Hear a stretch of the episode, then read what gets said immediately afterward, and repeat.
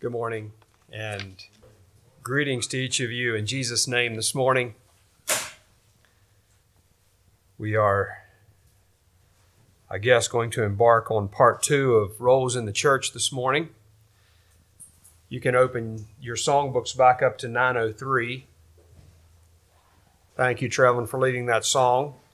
I didn't ask him to lead that song, but I saw something in that song that I thought was ideal for laying the groundwork for the message this morning. The title of the message is, O Master, let me walk with thee. Second line Help me, the slow of heart, to move. And that, of course, is not you, that's somebody else, right? Who are the slow of heart? I was thinking about that and I thought, you know, I'm probably slow of heart. I'm pretty slow to change the way that I think about things. There are people that are slow of heart, people that are slow to commit, people that are slow to go in the direction that they ought to go. I think that's what this is talking about. Help me, the slow of heart, to move. How? By some clear winning word of love. It's not going to be by pushing them or forcing them or hitting them over the head. By some clear winning word of love. Teach me the wayward feet to stay and guide them in the homeward way. Teach me thy patience still with thee. In closer, dear company, in work that keeps faith sweet and strong, in trust that triumphs over wrong. Do you trust that the way of God triumphs over wrong? God has given roles into the body that He wants us to fulfill in faith, working in faith, trusting that fulfilling our roles will triumph over wrong. So, the things that I'm talking about this morning, I'm not talking about from the perspective of the fact that we do these things because we have to, but rather because we do these things because we do them in faith, believing that the best way of life is God's way. And when I, as an individual part of the body of Jesus Christ, fulfill my role, that that is the way for us to triumph over wrong. And we do, we are different parts of the body we have different functions. As we looked at this thing of roles in the church, last time we looked at the body as, as a whole and how that the individual members make up that part of the body and how the I turned my drawing back here and was going to have it up here this morning and I forgot to do that. Anyway, but um, how the ind- individual body parts are linked together with the body, the, the major body functions, the major, major body systems. And then they work together, they are coordinated together to build up, to strengthen, to renew, to replenish the body. It's a living organism. The church is to be a living organism that is constantly renewing itself and constantly growing and fulfilling what the body, what the head tells the body to do. And after we looked at that, we looked at the relationship between leadership and the membership in the church and the model that Jesus gave of a shepherd sheep relationship. And I use the parallel um, with the physical body that the, the biblical models for the church to draw leadership from close to the heart of Christ, the meek and lowly servant heart of Christ. And that that is what is to lead the church, people who are close to that heart. And I told you when I talked about that that there were other areas within the church where this applies. And so the message this morning is actually a lot about leadership as well. And it has to do with that principle that I talked about there from the song of help me the slow of heart to move. How are you going to move people's hearts? And all of us, every one of you here in this body this morning, has a role to move the hearts of people towards God. And that is leadership. But God has placed each of you here with a different role to bring that about to happen, to make that happen. I asked you for permission last time to say things as they are. And uh, I guess you gave me permission to, to do that because I went ahead and did it. And I'm going to do some more of that today. You know, we have an environment, we've created an environment here in America where there are a lot of church options. And not just, you know, out there, not just the big denominational differences. There's also within denominations, there's a lot of differences. Within the Mennonite church, there's a lot of, of differences of, of church options that we have. But it's been my observation, and I just give you this for your thought process. It's my observation that instead of that helping us to, to better fulfill God's word, it has actually torn down some of the very basic root realities of the Christian life that have affected us in ways that we don't think about on the surface. And two of those are and and because they've torn down those basic things they've also torn down areas of christian development that are very vital to the growth of the church. And moving from church to church is very damaging to Christian development. And I'm saying that, I'm not saying that critically.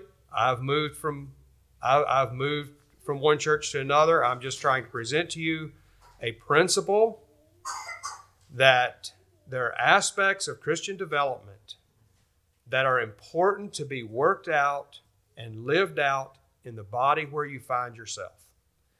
And if you do not, if you do not recognize when when you face a problem, when you face a difficulty, if you do not recognize the need within yourself to grow,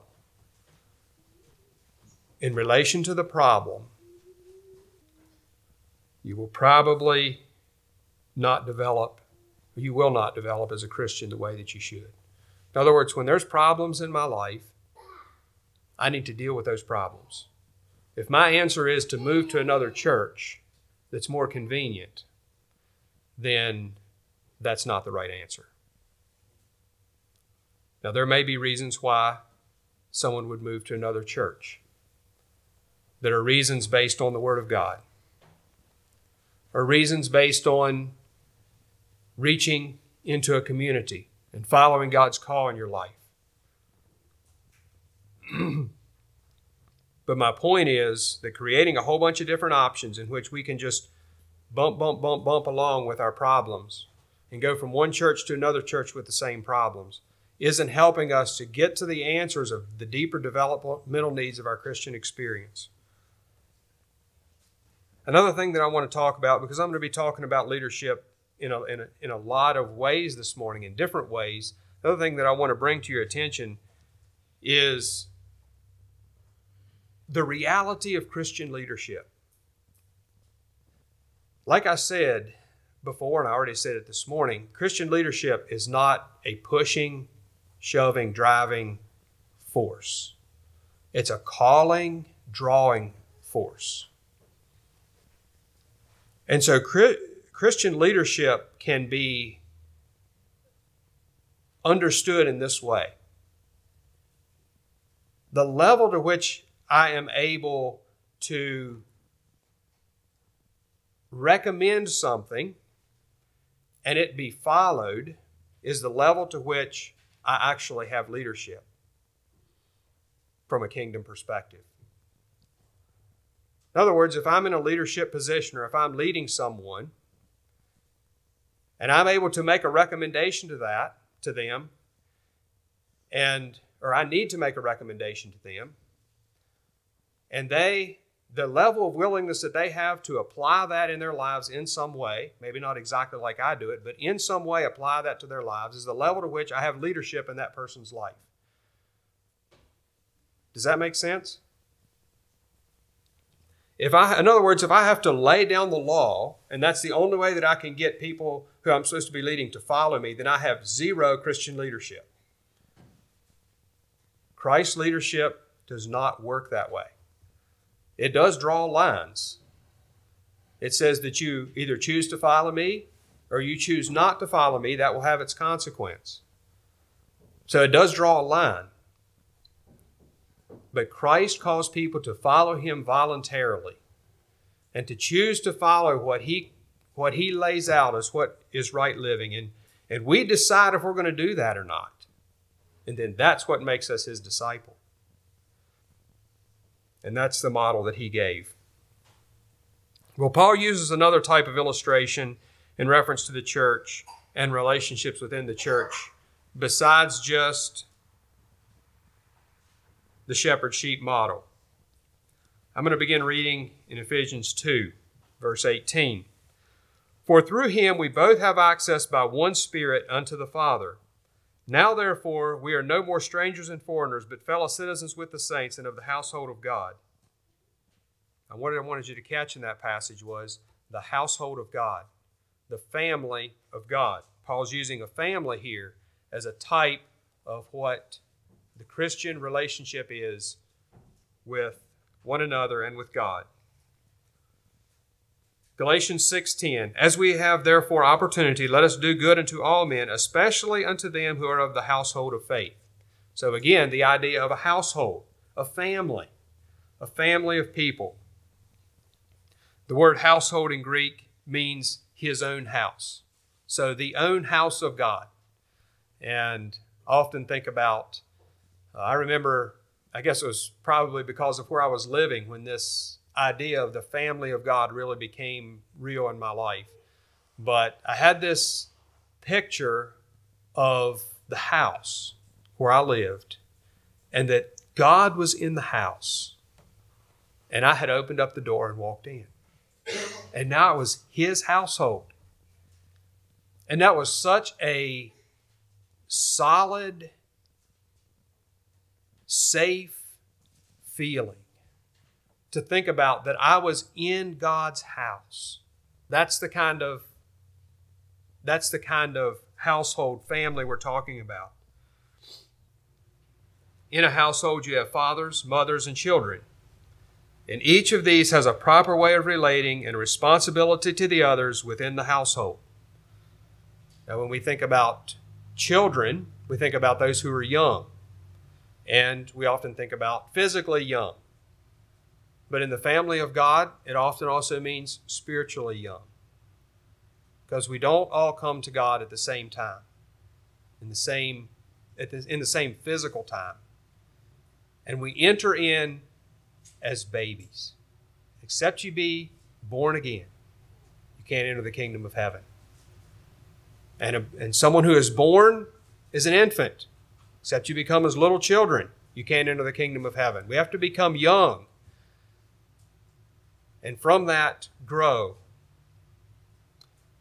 Paul often presented himself as a father to the churches and to individuals that he was writing to. He calls Timothy a son, and he directs Timothy in 1 Timothy 5 to relate as a family to those in his church. 1 Timothy 5 1 Rebuke not an elder, but entreat him as a father, the younger men as brethren, and the elder women as mothers, the younger as sisters, with all purity. So Paul's directing Timothy to relate to the other people within his household or within the church as if they were part of his family. the older men as if they were fathers, the younger men as if they were brothers. Timothy was a younger, probably probably my age. I don't know, maybe younger. The younger men as brothers, the older women as mothers, younger women as sisters. And to do that in a way that was pure. And I begin here talking about this because I want to lay a foundation for us thinking about these different roles from two perspectives. Number one, we are part of a household, and a household doesn't operate as a bunch of independent individuals that can do whatever they want to do. It just doesn't work. And so we have to, if we're going to be a household, there are patterns that we're going to have to establish simply to have good function. But the other thing has to do with the independent part. The roles of each is there to develop the whole. We are not independent as Christian people. We are part of the body, we are part of the household. That means we are interdependent on others. And the gifts, the strengths that we are given, are given to build up the whole. Children come into a family to build up the family name. So they have a role to play. Fathers and mothers have a role to play in guiding the children to a proper representation of the family. So I wanted that to be our foundation that we're talking about these roles interdependently and from a perspective of them developing the body as a whole. You can turn to 1 Timothy chapter 2. I'm going to start reading in 1 Timothy 2 at verse 3. The context here is prayer, and it's prayer for all men, including government leaders, but prayer for all men is the general context here. Begin reading at verse 3. For this is good and acceptable in the sight of God our Savior, who will have all men to be saved and come to the knowledge of the truth. For there is one God and one mediator between God and man, men, the man, Christ Jesus, who gave himself a ransom for all to be testified in due time. Whereunto I am ordained a preacher and an apostle. Apostle, I speak the truth in Christ and lie not, a teacher of the Gentiles in faith and verity. Okay, I'm going to stop there for a moment. For this is good and acceptable in the sight of God our Savior. This prayer for all men is good and acceptable in God's sight. Who will have all men to be saved and come to the knowledge of the truth? Right there is God's heart. He wants all men to be saved and come to the knowledge of the truth. He wants us to pray for all men and for all who are in authority that this, His will, His heart can be realized. For there is one God and one mediator between God and men, the man Christ Jesus. And it is through Christ Jesus that this is realized. Who gave himself a ransom for all to be testified in due time. That is the example. He's the mediator and he gave himself so that we could be ransomed. That's the example. Now, jumping to verse 8 I will therefore that men pray everywhere, lifting up holy hands without wrath and doubting. In like manner also that the women adorn themselves in modest apparel, with shamefacedness and sobriety, not with broided hair or gold or pearls or costly array but which becometh women professing godliness with good works. Let the women learn in silence with all subjection. But I suffer not a woman to teach or to usurp authority over the man, but to be in silence. For Adam was first formed, then Eve. And Adam was not deceived, but the woman, being deceived, was in the transgression. Notwithstanding, she shall be saved in childbearing, if they continue in faith and charity and holiness with sobriety. So I'm going to look first in general at men. Um, first verse here. So he's given the example, he's given God's heart, He's given the example of the sacrifice of Christ, and he says, I will therefore, or because of this, I will therefore that men pray everywhere, lifting up holy hands without wrath and doubting. And so there's something about this representation of the heart of God and the sacrifice of Christ that we should look at and say that that has something to do with how men should pray. And that they should lift up holy hands without wrath and doubting. So, what is prayer? Well, prayer is a recognition and an expression of need. It's an expression that I am reaching out beyond myself for something farther out there. So people pray to many things in the world, in their lives. People pray to other gods. What are they reaching for? They're, they're expressing that they have a need and they're desiring for help from that God. But we know that there is one God and one mediator between God and men, the man Jesus Christ. And so our prayer is a prayer of beseeching to one God for him to come and meet our need and help us with what we cannot do. So, what's this thing of lifting up holy hands? So, I don't know exactly what the idea of lifting up hands is, but I think it's something about like this. Because lifting up holy hands has, or lifting up your hands has a representation. There's a representation in lifting up your hands. And the reason why the hands are open, there's two reasons why the hands are open. One reason is because you've released control. Hands are what we hold on to things with. And when you open up your hands, you release control. This is also the symbol of receiving. So it's both the, the symbol of letting go of control and receiving. So when men everywhere lift up holy hands, they let go of control and they ask God and they believe that they will receive from Him. I will everywhere, I will that men everywhere pray, lifting up holy hands without wrath and doubting. What are holy hands? Holy hands are hands that are free from sin. They're hands that have been separated and consecrated to God. Holiness is not, it, it's freedom from sin, but it's more than that. It's being set apart for the use of God. So these hands, men, are these hands, are these hands that you have, have they been set apart for the use of God? Because that's what God wants you to do. He wants you to pray, lifting up holy hands without wrath and doubting. What is wrath? Oh, sorry. I was going to read, along with that, I was going to read something from Psalm 24. Psalm 24, 3 to 6. Who shall ascend into the hill of the Lord, or who shall stand in his holy place? He that hath clean hands and a pure heart, who hath not lifted up his soul to vanity, nor sworn deceitfully, he shall receive the blessing of the Lord and righteousness from God, the God of his salvation. This is the generation of them that seek him, that seek the face, uh, that seek thy face, O Jacob, Selah. Who shall ascend to God? Whose prayers will go up to him? Who will, what prayers will go to his throne? They are the prayers of those who lift up holy hands to him. Wrath is about my control.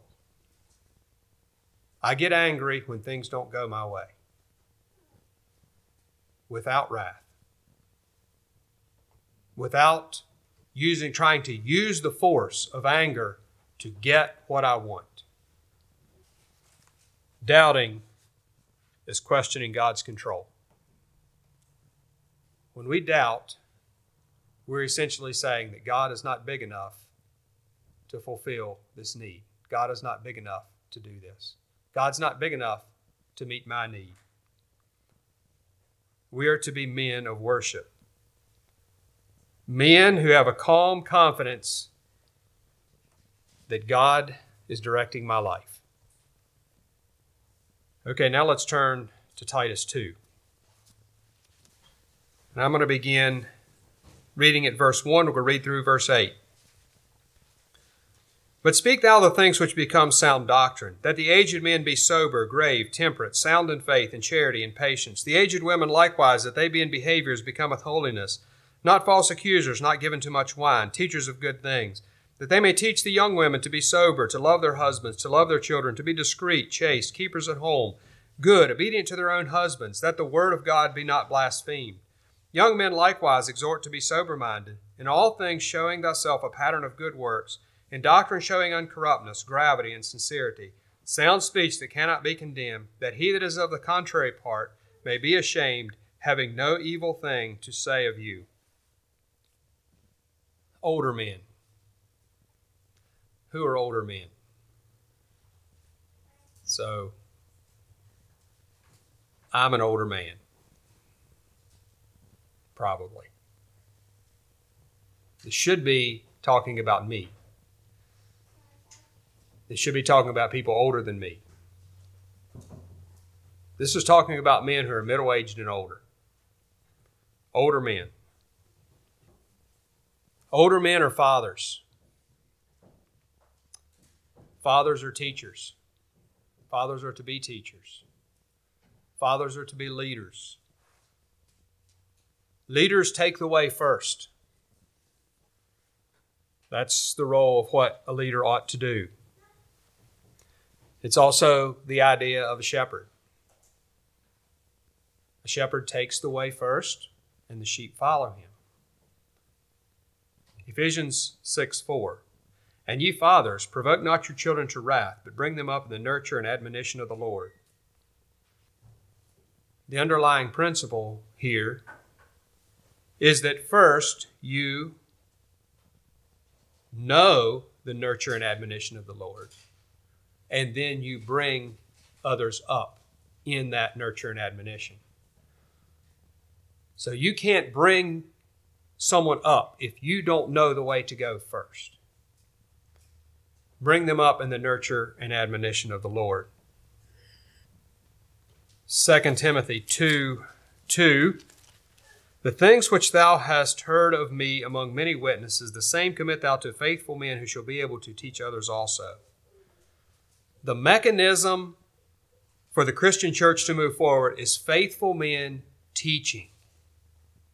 That's the mechanism that the Bible has given us for the church to move forward. Faithful men teaching other faithful men. And teachers must, teachers and leaders must live and speak the same thing. We cannot pass on faith if our faith is not genuine throughout our being, which means both the heart and what we do. And so, what I say and what I do and what I believe all need to be the same thing. And so, here in verse 2 of Titus 2, it tells us what the aged men should be. They should be sober, grave, temperate, sound in faith, in charity, in patience. And I looked at each one of these words and looked at the Greek word. And I'm just going to give you some general ideas about what these words mean. Sober means circumspect or to live correctly. So that's what I was just saying. The older men are to be are to live out their lives correctly. The things that they do need to be right things. They should be grave, and that means honorable. In this, we would use grave in a different in a, in a different manner. The Greek here means honorable and honest. In other words, they are their their lives are lived out in a way that other people respect who they are as people, and they're honest. They're true to their word. They do what they say they're going to do. They're to be temperate, which means self controlled. That's pretty easy. That's, that's a pretty easy one for us to understand. It's a hard one for us to live out. We need to control what we do. We don't just fly off and get angry and say things we shouldn't say. Older men are to be self controlled. Sound in faith. The word sound there means robust and healthy. Older men, you are to be strong and healthy in your faith. You're not to be tossed around by all the different things that come down the pipe. You should know what you believe and you should be strong in what you believe. And it shouldn't be just what you believe, it should be what God believes because you've learned to know who He is. And so, because you've learned to know who He is, you know what He says. That's what it means to be sound in faith. In charity, this is the agape word, which means brotherly love or dear love. But God demonstrates this through the sacrifice of His Son. And so, what this means for you older men, and for me, is that you are to be self sacrificing in your love and in patience, cheerful endurance. We're to be men of cheerful endurance. So, just something for you to think about. In the New Testament, ordination of church leaders was focused on the elders. It was focused on older men. It wasn't particularly focused on younger men. There were some younger men who were church leaders, like Timothy. I don't know what Timothy's age was exactly, but when they were going to ordain, they usually said ordain elders in every church. And that had more the idea of the older men, the fathers in the congregation. And it gave the, the New Testament criteria that it gives for um, for church leadership is largely based on a pattern of living that is honorable and has been established in the church in a way that people know who they're choosing to be the leaders because they've seen the pattern of their life. And so then ordination actually becomes a recognition of what they're already doing. So you're choosing men not because they're going to become something else, but you're choosing men because they are already being this. So we teach from the ground up that men are to take leadership responsibilities and to develop those responsibilities through life. So, how many of you young men know that?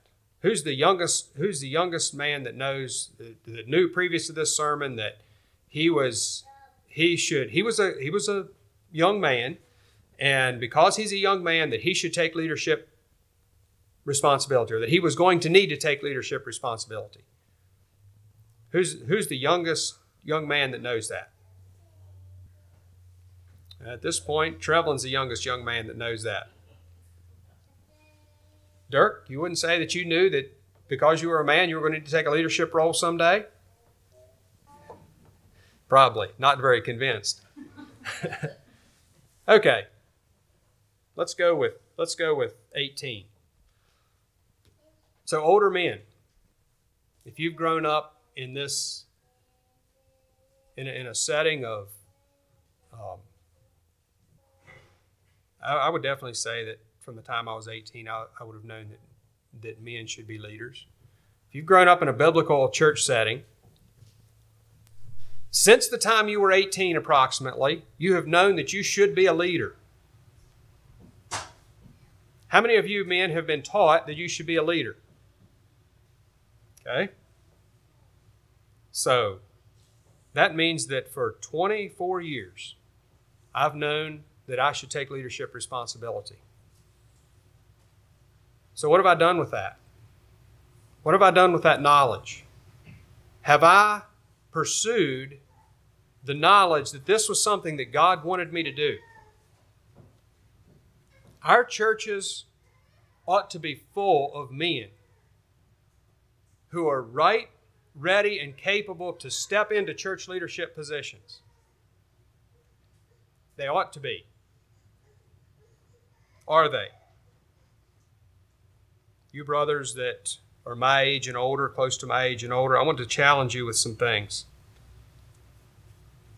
As a leader in the kingdom of God, God has called you to be a servant, a servant shepherd leader. And that is the mechanism. You are the mechanism for the Christian church to move forward by you as faithful men teaching other faithful men to also be leaders. Your development of shepherd sheep relationships will dictate the future of the church. If you are to be a shepherd, and you're going to also have to have the same shepherd sheep relationship that I talked about the last time I preached three weeks ago. You're going to have to develop those relationships. And the, the, the level to which you develop those relationships will be the level to which the church is able to move victoriously in, into the future. That's the mechanism that God has given. You have a physical family and you have a spiritual family. You are to bring them up in the nurture and admonition of the Lord. Not push, not drive, not beat. Bring them up. Draw them by your vibrancy, by your self sacrificing love. Teach me the slow of heart to move by some winning word of love. Do you teach Sunday school? Great. But what I'm talking about goes way beyond that. It's about the fact that you care enough about the kingdom of God and you care enough about your brothers in your, in your church that you're willing to invest into their lives in a significant way. And you're willing to invest enough that they can see your love for them and they can be won by that word of love. They can be won to follow your example of godly faithfulness. It's about a willingness to ask them about how they're doing spiritually.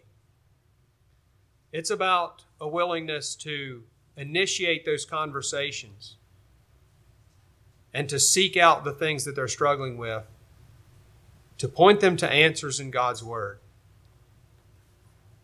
You see, the challenges in our churches are not a youth problem,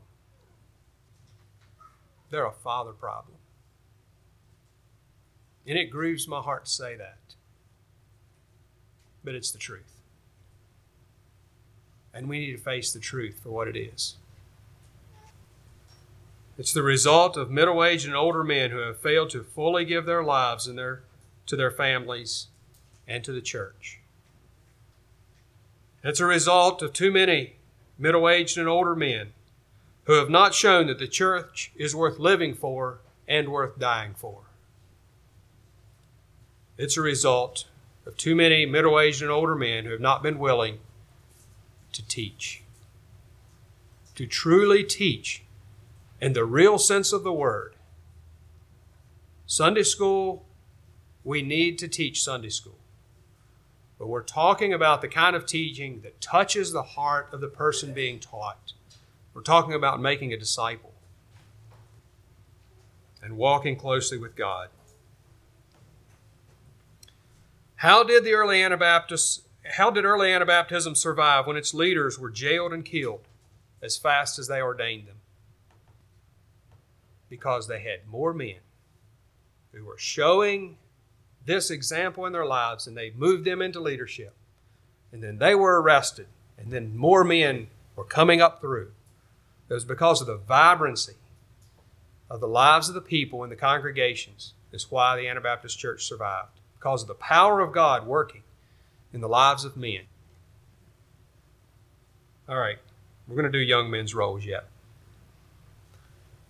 2 Timothy 3, verses 7 to 17. Ever learning and never able to come to the knowledge of the truth.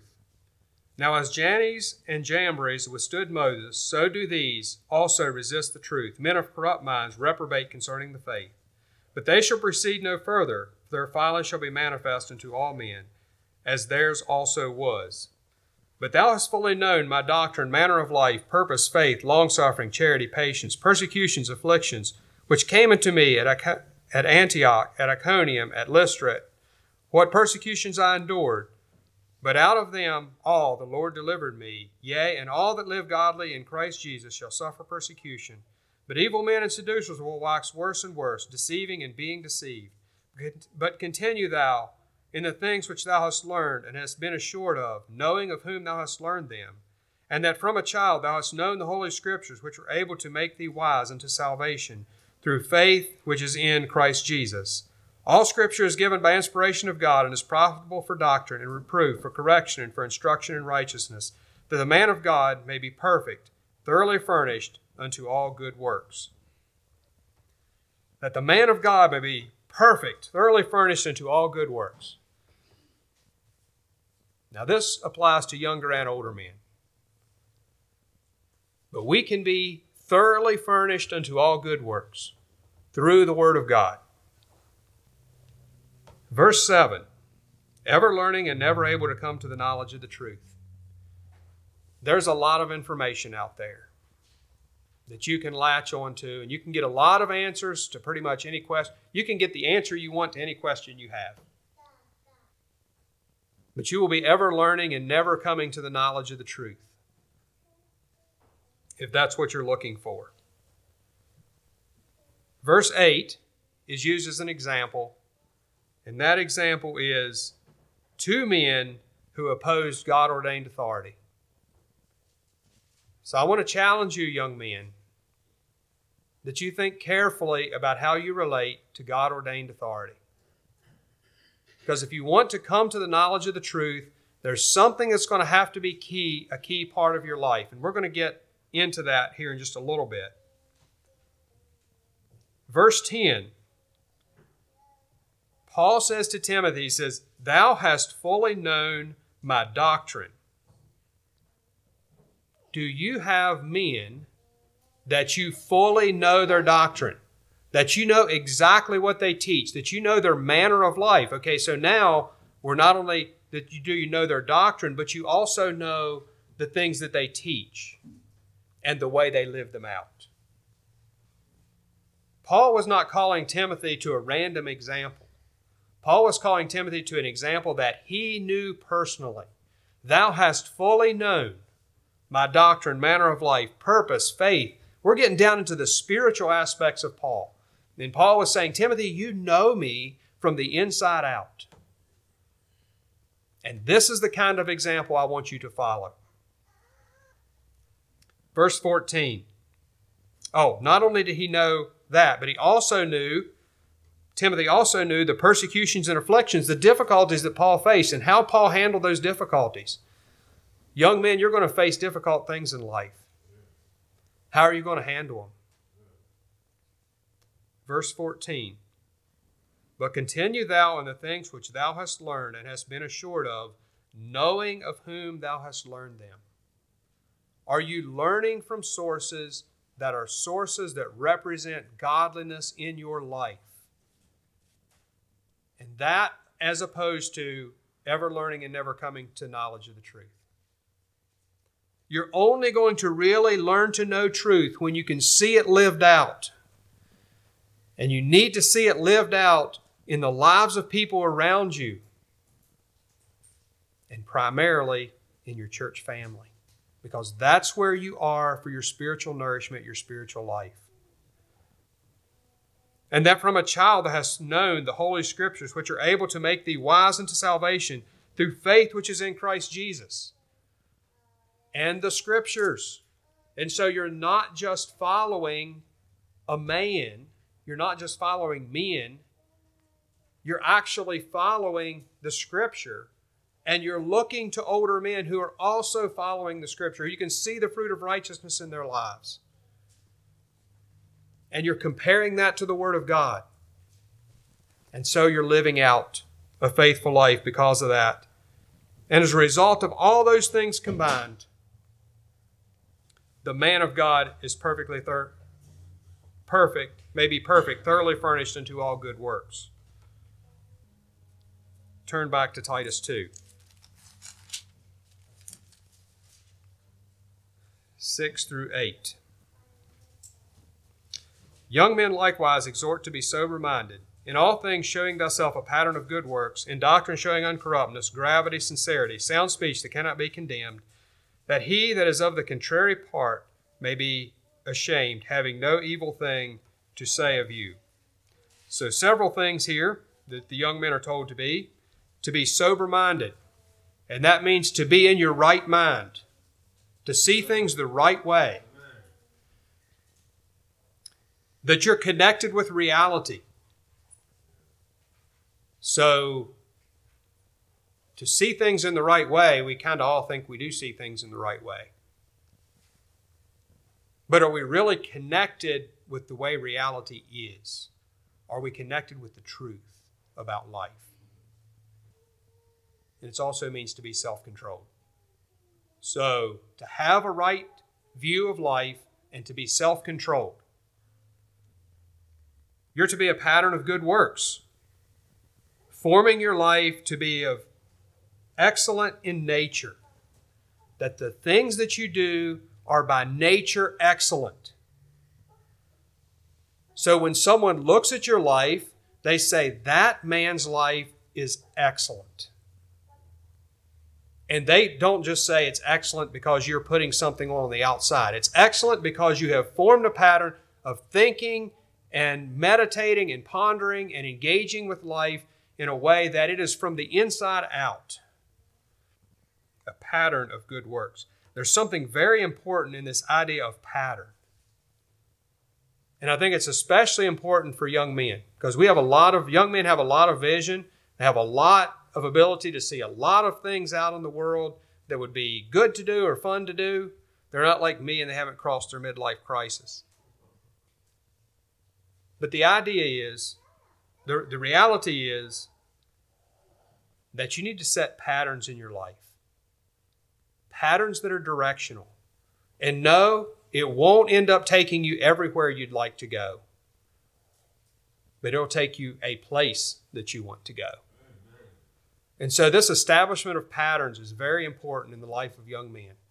Establish healthy, godly patterns. Uncorrupt doctrine. And doctrine showing un- uncorruptness. And that has to do with both learning and teaching. It's to be sound, it's to be right, it's to be correct. So, young men, make sure that your doctrine, your teaching is correct, both in what you teach and in what you are learning.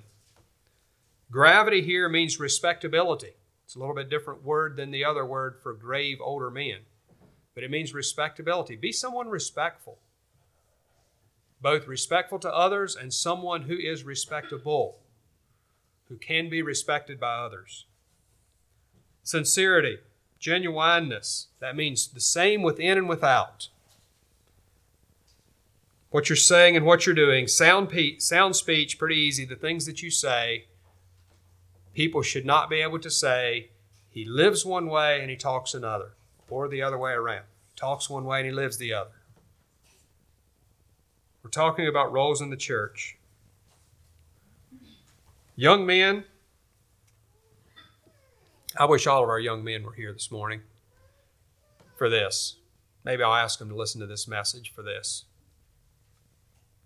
I wonder sometimes if you have any idea how much of a role you have in setting precedent in the church. Your attitudes toward expected norms, your willingness to engage in teaching, your willingness to engage in, resp- engage in responsibility. Those things affect the church dramatically. Your church attendance, the priority you give to the things of God, those things set precedences in your peer circles and they affect the church. What pattern are you showing? What is the pattern of your life? Is it a pattern that demonstrates that God is the most valuable thing to me? And if you, if God is not the if, if you the pattern of your life is not showing that God is the most valuable thing to me, and this is for older men too, then your life is not a godly life. One more thing to young men I didn't write this reference down. I probably should have, but I think I know generally where it's at. No, maybe not. Oh, I'm looking at verse chapter 3. Here we go. I write unto you, little children, because your sins are forgiven you, for his name's sake. I write unto you, fathers, because you have known him that was from the beginning. I write unto you, young men, because you have overcome the wicked one. I write unto you, little children, because you have known the Father. I have written unto you, fathers, because you have known him that was from the beginning. I have written to you, young men, because you are strong, and the word of God abideth in you, and you have overcome the wicked one. Young men, you have overcome the wicked one. Praise the Lord. You are strong, and the word of God abideth in you. We need your strength. The church needs the strength of our young men the strength for the battle. It needs the strength of our older men too. It needs the strength of their wisdom as well. So may we be men of God in our generation today. Shall we have a song?